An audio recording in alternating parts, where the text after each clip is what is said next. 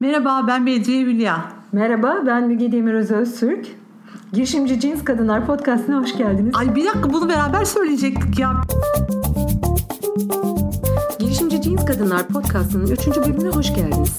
Bu bölümde konuğumuz piramit danışmanlıktan Berrin Kuleli. Girişiminizi neyle kurarsınız? Para, tecrübe, network? Süper gücünüzle kurun diyor Berrin Kuleli. Kendi süper gücü olan iknayı kullanarak kurumsal firmada çalıştığı masanın bu tarafından iş verdiği ajans tarafına geçmiş. Çalıştığı çok uluslu firmanın bayilerdeki müşteri memnuniyetini ölçmek istediklerinde bunu yapan firma olmadığını görmüş 20 yıl önce. Sonrası ihtiyaca bakıp fırsatı görme. Bakın bu işi neden ben yapmayayım sorusunun cevabı nasıl olmuş? Girişimci Cins Kadınlar Podcast'ına hoş geldiniz. Bugün çok neşeli bir konuğumuz var. Berrin Kuleli, Piramit Danışmanlık'tan hoş geldiniz. Hoş bulduk, teşekkürler. Ha ha yapayım neşem ortaya Daha çıksın. değil, daha değil. Yavaş Öyle yavaş mi? daha alıştıralım birazcık bünyeyi. Oldu o zaman. Peki sen e, neyin danışmanısın kardeşim? Şirketin adı piramit danışmanlık Evet. ama genellikle parakende sektöründeki şirketlere danışmanlık diyebiliriz. Ee, bir nevi müşteri onun hakkında ne düşünüyor ee, onu söyleyip sonra da bunları bunları bunları eksik yapıp bunları bunları bunları doğru yaparsan daha iyi olacak. Müşteri daha çok memnun olacak diyoruz. Onun adına kısmen danışmanlık diyebiliriz. Ha, tamam anlaşıldı. Peki e, insanlar Türkiye'de danışmanlıktan danışmanlığa para ödemiyorlar. Demek ki bunu aslında Sevmiyorlar. ha, sevmiyorlar. E, o zaman senin buna karşılık bir takım önlemlerin olmalı. Ki para kazanabiliyorsun bundan. Kesinlikle. Nasıl oluyor bu iş? Ee, ne şimdi yapıyorsun? Bir anlat bize. İnsanlar fiziksel olarak bir şeyleri görmedikleri takdirde dediğiniz gibi danışmanlara inanmıyorlar. Ne yapıyorum ben? Ee, Türkiye'de olmayan bir işi yapma kararı alıp 20 yıl önce bu yolculuğa çıktım. Ben de masanın diğer ucunda e, bugün hizmet verdiğim şirketlerin e, oturduğu yerde acaba e, ne yapabilirim, nasıl bir böyle bir hizmeti nasıl alırım denilen bir ortamdan geliyorum. E, sonra da bir fırsat görerek kendi şirketimi kurdum. Açıkçası bir fırsatı yakalayarak Türkiye'de kurdum. Özellikle e, bayi ağı olan, şubeleri olan firmaların bir dolu bölge müdürleri var e, mağaza müdürleri var. Bir de oralarda bir takım kurumsal standartlarını öğrettiği, eğittiği, müşteriyle ilk temas kuran satış danışmanları var. E, bunların müşteri tarafından nasıl algılandığının denetlemesini yapıyoruz biz. Yani gizli müşteriler gönderiyoruz. Türkiye'nin e, şubeleri olan, mağazaları olan firmaların bütün şubelerine, mağazalarına e, gerçekten müşteri gönderiyoruz. Ama müşteri ben müşteri olarak geldim, seni denetlemeye geldim demiyor. Gidip e, firmanın müşterisine verdiği taahhüt neyse onları kontrol edip bu taahhütlerin ne kadarını satış danışmanları ve o mağaza tarafından yerine getirilip getirilmediğini ölçüyor. Biz de bu ölçümlerin neticesini derleyip toplayıp firmaya rapor rapor olarak sunuyoruz. Mystery shopper gibi. Aynen. Ee, gizli müşteri İngilizce'de mystery shopper deniyor buna. Tamam. Çok güzel. Evet. Peki sen demin dedin ki bir fırsat yakalayıp dedin. Evet. Şimdi girişimciler e, işe başlarken çeşitli şekillerde işe başlayabiliyorlar. İşte ihtiyaçtan başlayabiliyor, fırsat görüyor onun için ve iş bulamıyor onun için, heyecan arıyor onun için falan filan. Sen fırsatı yakalamışsın. Evet. Bu niye sen fırsatı yakaladın da başka biri yakalamadı bu fırsatı? Ee, şöyle ben yabancı bir şirkette petrol şirketinde çalışıyordum. Ee, istasyonlarımıza daha iyi hizmet vermemiz gerekiyor. Müşteriye sunduğumuz hizmetten çok mutlu değiliz. Ne yapalım ne edelim diye bir proje yaptık. Ee, bu proje için e, çalıştığım şirket beni muhtelif e, kendi e, firmanın bulunan diğer ülkelerine gönderdi. İşte oralarda e, o e, diğer affiliate'lerimiz, branşlarımız neler yapıyor git bunlara bak. Biz de oradan kopyalayalım. Türkiye'de onlar gibi olalım. Daha iyi hizmet için e, benchmark yapalım dediler. E, beni o firmalar, şey, ülkelere gönderdiler. Oralarda gezerken ve işte e, o şirketlerle neyi müşteriye nasıl daha iyi hizmet vermek gerekiyor, sizler neler yapıyorsunuz incelerken gördüm ki e, eğer akaryakıt istasyonlarıydı bunlar. Eğer pompacıları varsa pompacıları eğitiyorlar. Marketleri varsa marketçilerini eğitiyorlar. E, tuvaletlerini temizliyorlar. istasyonları temizliyorlar. Sonra da buralara işte mystery shopper dediğimiz gizli müşteriler gönderiyorlar. Müşteriler gidiyor, bakıyor, e, eksikleri tespit ediyor, dönüyor firmalara uyarıyor. Diyor ki e, işte şunları şunları şunları yanlış yapıyorsunuz. E, ben de Türkiye'ye döndüğümde dedim ki e, bu projeyi e, birlikte yönettiğimiz e, yöneticilerime bizim de dedim e, pompacılarımızı pompacı sektörü e, akaryakıt sektöründe pompacılar var müşteriyle ilk iletişimi kuran e, bu insanları biz eğitiyoruz ama denetlemiyoruz. Ee, acaba müşteri gibi birilerini gönderelim yurt dışında diğer e, firmaların yaptığı gibi onlar denetleseler biz de hiç olmazsa verdiğimiz eğitimlerde de eksik bir yönümüz var mı bunları görsek. Dediler ki tamam e, dünyada madem böyle bir şey yapılıyor biz de Türkiye'de yapalım o zaman. Hadi proje senin olsun sen idare et yönet dediler. Ben de e, piyasada bize bu işi yapacak firma aradım. E, o tarihlerde bundan 21 yıl önce böyle bir firma bulamadım. Ee, bizim bir ajansımız vardı şirkete hizmet veren. O ajansı çağırdım. Anlattım. Biz böyle böyle böyle böyle bir iş istiyoruz. Bize yapar mısınız? Ama Türkiye çapında bütün istasyonları gezeceksiniz diye. Onlar tamam dediler. E, fakat yapmayı beceremediler. Nasıl beceremediler? E, işte örneğin istasyonda market yok. Bir rapor geliyor. İşte marketteki eleman hiç gülümsemiyordu. E, istasyonda tuvalet yok. E, tuvaletler şöyle kirliydi, böyle kirliydi gibi gibi. İşte e, Ahmet bana hizmet verdi ama o istasyonda Ahmet diye biri yok.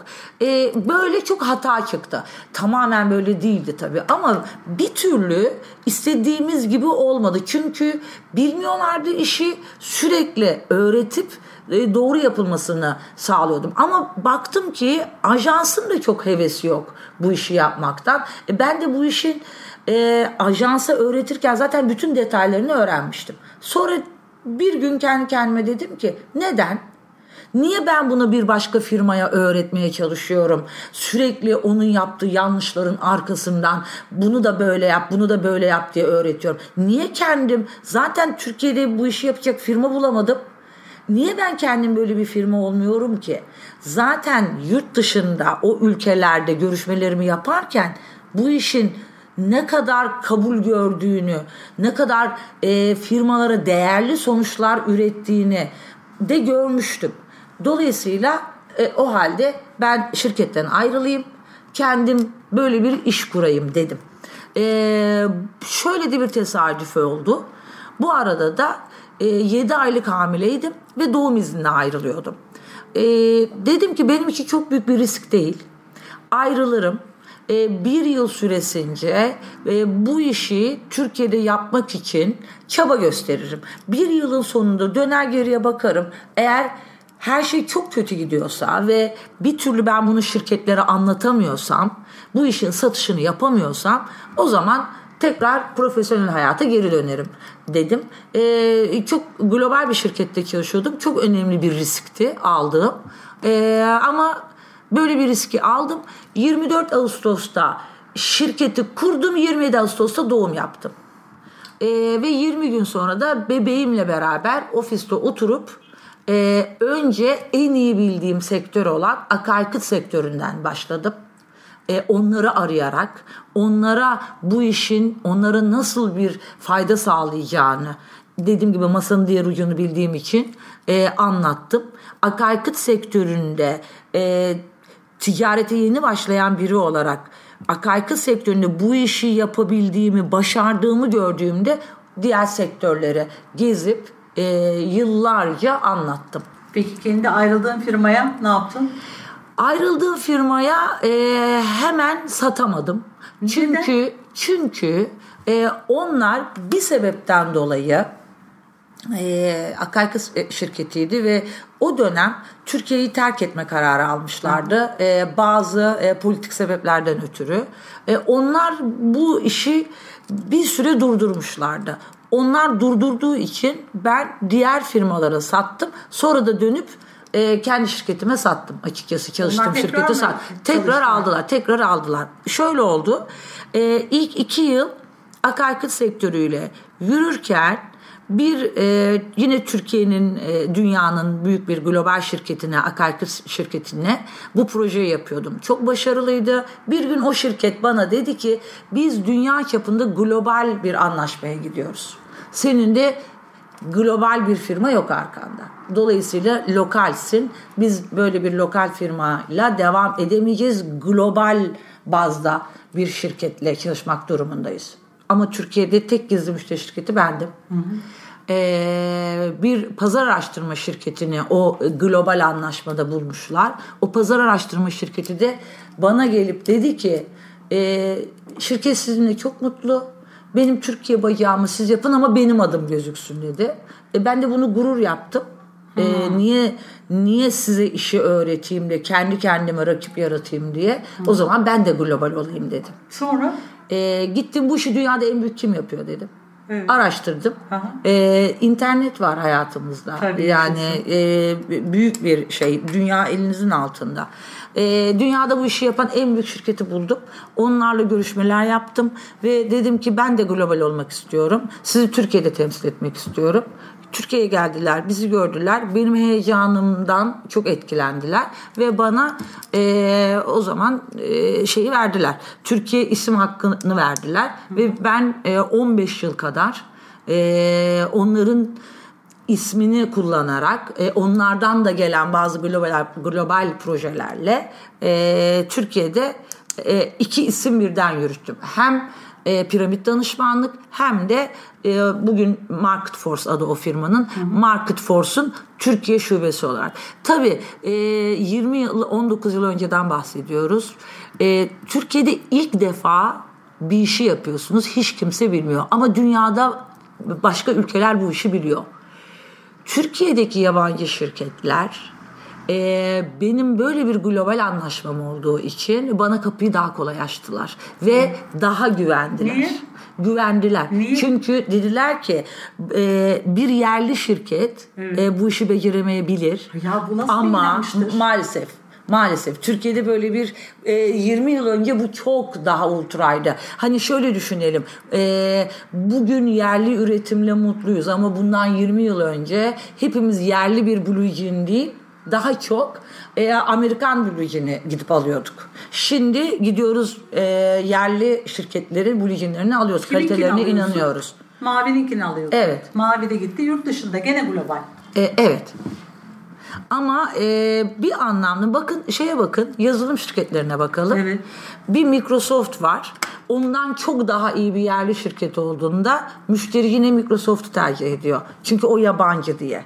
Bu bundan 20 yıl önce çok daha Doğru, yüksek boyutlardaydı. Bu çok e, başımıza evet. bela bir şey. Evet aynen. Yani sanki böyle Türk Türk'ü sevmezmiş gibi bir şey çıkıyor ortaya.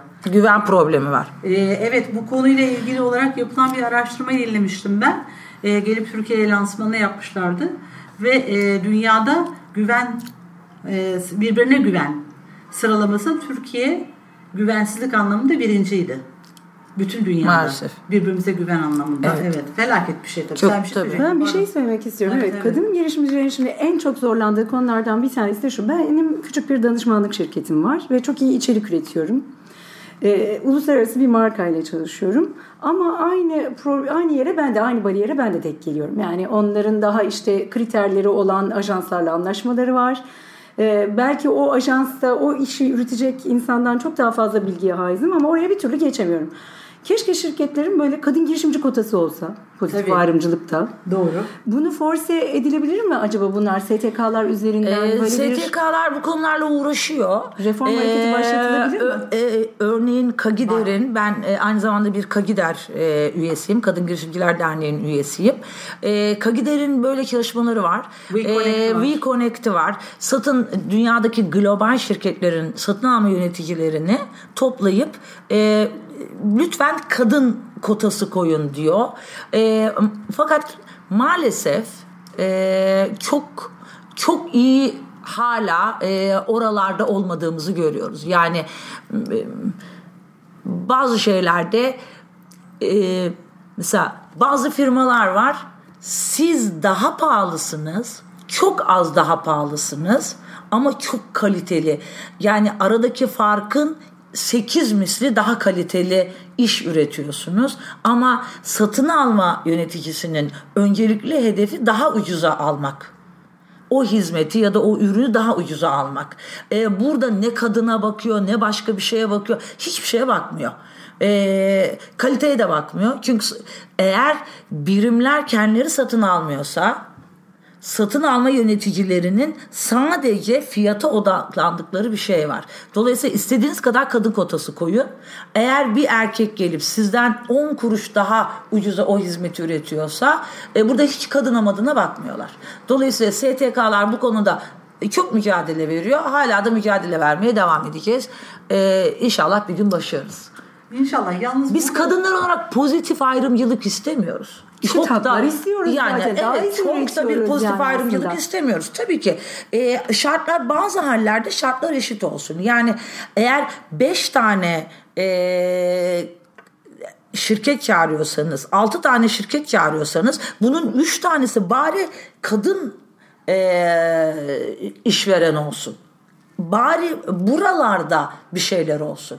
E, onlar bile maalesef e, çok şey seviyede hala becerilemediğini Güvenle ilgili hikayeye bir saplama yapmak istiyorum. Ee, birbirimize güvenmeyişimizin yani özellikle e, iş camialarında ya camiasında diyeyim e, birazcık kendimizden pay biçmek bir geliyor bana. Çünkü standart kelimesi lügatımızda henüz Türkçe karşılığını bulmamış bir e, kelime. Yani standartizasyona ulaşmak çok zor. Çünkü insanların kafasında bu norm yok. Bu e, konsept yok, bu kavram yok pardon. E, ne kadar anlatmaya çalışırsam çalışayım ben çok zorlandığımı görüyorum. Bütün iş hayatım boyunca bu konuda zorlandım. Dolayısıyla standart dışı hareket etmek çok sanki bizim naturamız gibi. Böyle olunca da her seferinde aynı şekilde işlem yapılmadığı için dolayısıyla da farklı sonuçlara ulaşılmış oluyor ve çoğunlukla da ne sonuçla karşılaşacağımızı bilmiyor oluyoruz.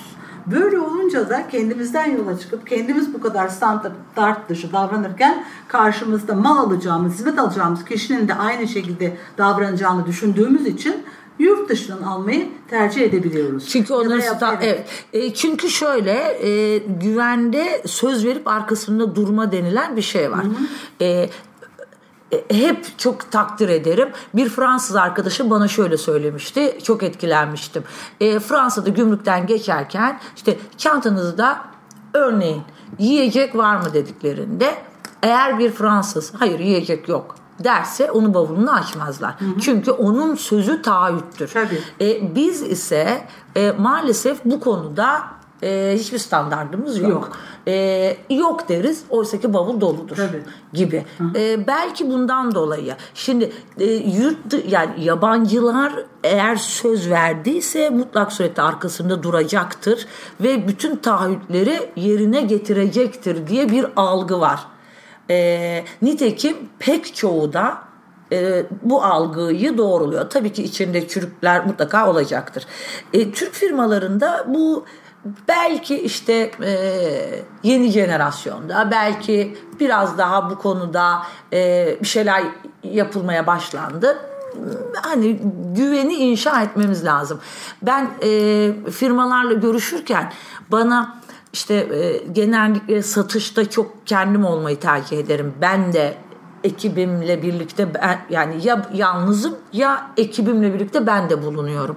Çünkü ben e, kadın girişimcilerin hep süper gücünüz neyse bununla girişime devam edin derim.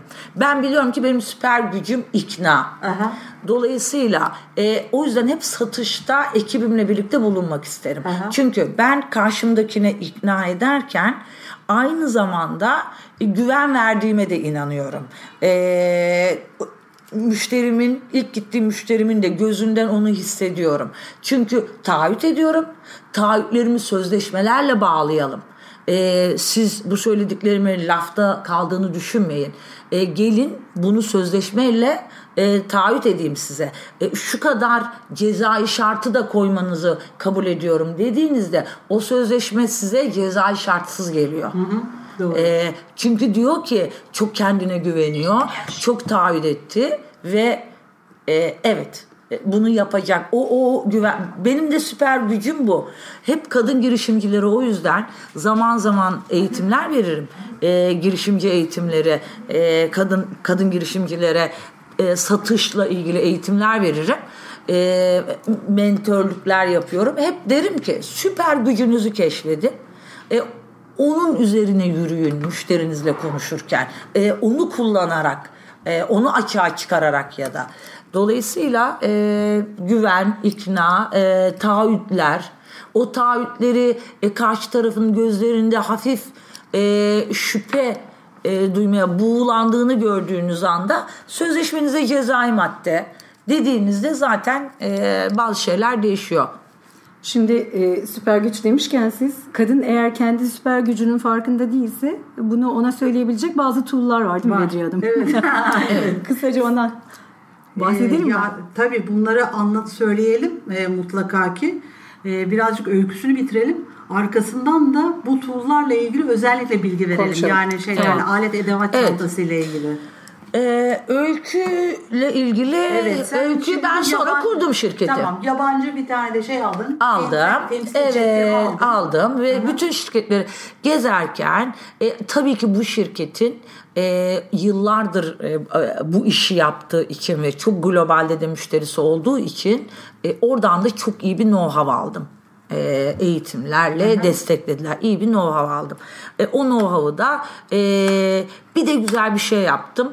E, eşim e, Türkiye'nin bir yerli e, şirketin satış müdürüydü. E, döndüm ona dedim ki biz gel biz ikimiz güç olalım. E, birlikte e, bu şirket çok büyüyecek. E, ve bu şirketi çok büyütebilmek için benim gibi birine daha ihtiyacım var. E, risklerimizi birleştirelim. Gel beraber e, olalım deyip eşimi de aldım. Çünkü eşim ve ben birbirimizin zıttı iki karakteriz. Hmm, ne güzel. Ee, Bu çok faydalı. Evet çok zıtız ama. Yani benim bakış açımla eşim benim e, süper güçlerimle bakış açısı demeyeyim ona. Benim süper güçlerimle eşimin süper güçleri çok farklı. O ben ne kadar müşteriyle e, iletişim konusunda iyiysem eşim de daha back office tarafında iyi. Teknik anlamda daha iyi. İşte mutlak surette e, çok önemli bir yazılım gerekiyordu. E, Türkiye'de 60 bin gizli müşterimiz var bizim.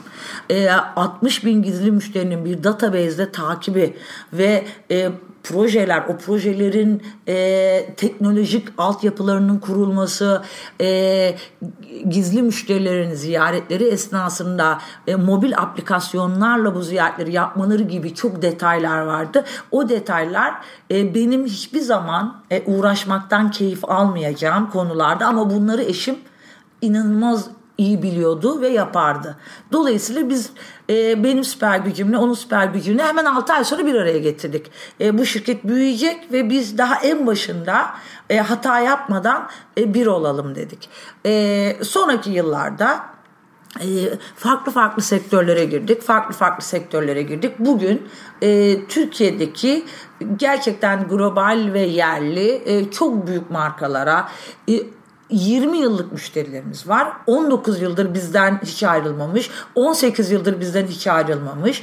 10 yıl bizde çalışmış gitmiş. 3 ay sonra aman tanrım deyip geri gelmiş e, geri gelmiş müşterilerimiz var. E, müşteri referansı çok önemli.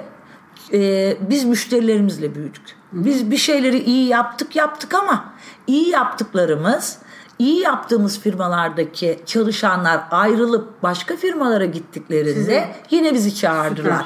Ee, böyle böyle kulaktan derken kulağa yayıldınız evet yani. Değil bir, mi? kulaktan kulağa yayıldık word of mouth denilen bir şey vardır evet. ee, çok e, değer veririm ve e, hiçbir müşterinin en küçüğünden en büyüğüne kendini değerli hissetmesi gerekiyor müşteri. Ona o değeri e, hissettirmeniz gerekiyor bir de. Sen benim için çok değerlisin.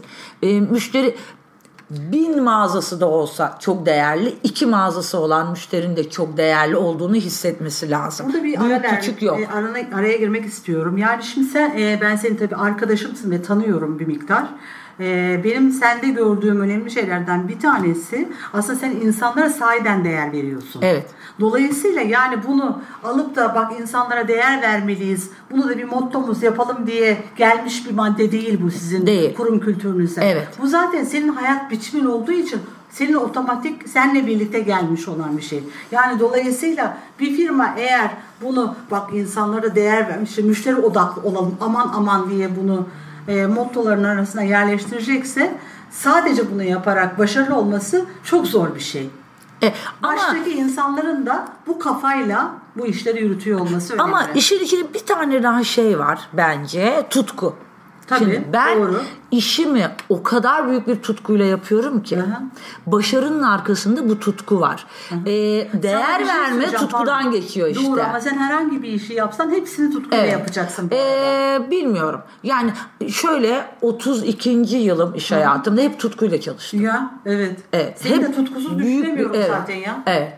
Hep hep tutkuyla çalıştım. Yani hep çalışmayı üretmeyi, ürettirmeyi ve birilerine el vermeyi, fayda sağlamayı çok seviyorum. Sana sorum var şimdi Evet. tekrar. Ee, senin var mı arada sorun? Başka bir şeyler var. Sonda soracağım ben. Akışı Tamam. çok şey yapmak Tamam, istemiyorum. peki, tamam. Okey. O zaman ee, dedik ki bir yabancı şirketi aldım ama iki tane şirket oldu böylece. İki şirket olmadı. iki isim birlikte oldu. İki isim birlikte Evet. oldu. Yani ee, siz bütün müşterilerden yani bütün müşterileri paylaştınız mı? Hayır, şöyle yaptık. Ee, yabancı şirket bana dedi ki, ee, ben size Türkiye'ye müşteri, benim globalde müşterilerim Evet. var. Bu müşterilerimin Türkiye'deki şubeleri olanları sana bağlayacağım. Ve bununla ilgili bana bir bedel ödeyeceksin. Ha. Ayrıca Evet. senin kendi e, bağladığın, e, benim hiç haberim olmadan bir yerli şirketle yaptığın anlaşmadan da bana bir e, yüzde ödeyeceksin Tamam. dedi. Ciro bazında bir yüzde anlaşması yaptık. Tamam. Firmadan gelen eğer e, o yabancı firmanın Market Force'un gönderdiği onun üzerinden gelen bir global müşteri ise fee farklıydı. E, bir benim Türkiye'de bağladığım bir müşteri ise onun e, ödediğim oran Ciro üzerinden oran farklıydı. Çok güzel. Her üç ayda bir e, bu hesapları yapıp e, buyurun ben size bu kadar e, royalty fee denir bunun adına. Tabii. Royalty fee ödüyorum diye e, isim bedeli, know-how hakkı, royalty o demek. Tamam. Bunları 15-16 yıl ödedik. Sonra Sonra e, biz bu arada ilk e, bu birleşmeyi yaptığımızda yani onların Türkiye'deki isim hakkını, e, onların global temsil hakkını aldığımızda, Türkiye'de temsil hakkını aldığımızda e, onların ismini bizim ismimizin yanında kullandık. O zaman şirket adı Shopping Check'ti. Sonra Evet. e, Market Force oldu. Piramit danışmanlık slash Shopping Check. Piramit danışmanlık slash Shopping Check. Hep böyle yürüdük. E, ve e, müşterilerimize işimizi anlatırken biz bir Amerikan, global bir Amerikan şirketinin Türkiye temsilcisiyiz. Onları Türkiye'de temsil ediyoruz. Ve bütün kalite standartlarımızı onlar denetliyorlar dedik. Bu da işte bir güven verdi. Hani o Türkiye'nin Amerikalılara olan bir güveni. Eğer Amerikalı geliyorsa ve denetliyorsa ve bu firma bir Amerikanın bir Amerikan şirketinin de denetiminden geçiyorsa demek ki doğru bir firma. Demek ki ben doğru yerdeyim e, şeyini yakaladı firmalar. O o duyguyu aldılar. Bu Amerikan şirketi bir gün bile bizi denetlemedi. Ama bunu söylediniz. Denetliyor Biz diye. dedik ama şöyle. Palavra yani, E, pa- palavra değil. Biz aramızdaki sözleşme gereği Evet. her an seni gelip denetleyebilirim. Evet. Dedi. Biz her ay gönderiyorduk ya. e, ben bu ay 3 ayda bir bu müşteriye bu kadar liralık ciro yaptım diye. E, bir gün bile bana gerçekten faturan o kadar mı demedi. Ama bilmiyorum niye demedi. Belki de dönüp o firmalara e, piramit danışmanının sana yaptığı e, şu 3 aylık e, fatura miktarını söyler misiniz diye sormuş olabilir. Bilmiyorum. Evet. Çünkü sözleşmede böyle bir madde vardı. Canımın istediği zaman seni denetlerim, Amerikan mahkemelerinde de yargılarım diye bir şey vardı. Dolayısıyla biz her şeyimizi o kadar düzgün yaptık ki hala da öyledir. Hep benim ve eşimin bir felsefesi var. Biz akşam eve gittiğimizde yastığa başımı koyduğumda rahat uyumam lazım. Uyuyor musun? Uyuyorum. Çok çalışıyorum Kaç ama geldik, hala Evet ama rahat rahat? ama huzurla şöyle e, Türkiye'nin ekonomisi ne olacak? İşler ne olacak? Şu ne olacak? Bunu. Bunlar başka bir şey. Bir de e, ben dürüstüm. Vergimi ödedim. E, elemanlarımın maaşlarını her şeyiyle gününde yatırdım. SGK'larını gününde Evet. ödüyorum. KDV'mi gününde ödüyorum. Vergimi gününde ödüyorum. Bunlar var ya benim benim e, şirketimle ilgili çok önemli huzurlarım. Ay benim de öyle vallahi. Hiç böyle e, biz de zaman zaman böyle e, alacaklarımızı tahsil ederken zorluk çekiyoruz mesela. Ya diyorum ki yani aslında insanların kendilerine yapabilecekleri en büyük kötülüklerden bir tanesi borçlarını ödememek. Aynen. Doğru Yani buna söylüyorsun. özen gösterse işinde de Evet. başka şeylere daha fazla özen gösterecek çünkü. Evet. Bu özensizlik yayılan bir şey oluyor. Sadece Evet. para ödemekte Ee, kalmıyor. tabii. bununla çok gurur duyuyorum. Çünkü bugüne kadar hiçbir elemanım yüzlerce şu anda 40 kişiye yakın 39 kişiyiz galiba şirkette. Ee, 60 bin gizli müşteriye yıllardır iş veriyorum. Evet. Ee, bugüne kadar hiç kimse beni mahkemeye vermedi. Ne çalışanım ne gizli müşterim. Neden? Herkes e, ne hak ediyorsa, ne hak ediyorsa ve biz neyi taahhüt ettiysek bu devletinden e, en küçük birime kadar biz hepsini yerine getiriyoruz. Dolayısıyla rahat uyuyorum. Peki- Ha paralarını tahsil edebiliyor musun? Firm, evet firmalar, büyük firmalarla çalışıyoruz. Doğal olarak ödüyorlar. Ama bir ay yazılı sözleşmeyi dört ayda öde- ödeyenler oluyor. O uykuların kaçması başka bir şey. O hani işi nasıl döndüreceğim, e, yarınki maaşlarımı nasıl ödeyeceğim, e, onlar başka bir şey. Ama bunlar da var. Bunlar da var. Ve bunlar da uyku kaçırıyor. bunlar da uyku kaçıran Hah, şeyler. Tamam. Bu Ee, girişimciliğe dair bir şey yani. Son derece uyku kaçıran şeyler. İşin en zor tarafı bu. Evet. Ee, istediğiniz kadar tutkuyla yapın ama bazı şeyler var ki hiç sizin elinizde değil. Mesela Mesela sizce ne? Bir girişimci işini hakkıyla, layıkıyla, tutkuyla yapıyorken onun yetemediği şey ne olabilir? Bunları da sonraki bölümde konuşacağız. Görüşmek üzere.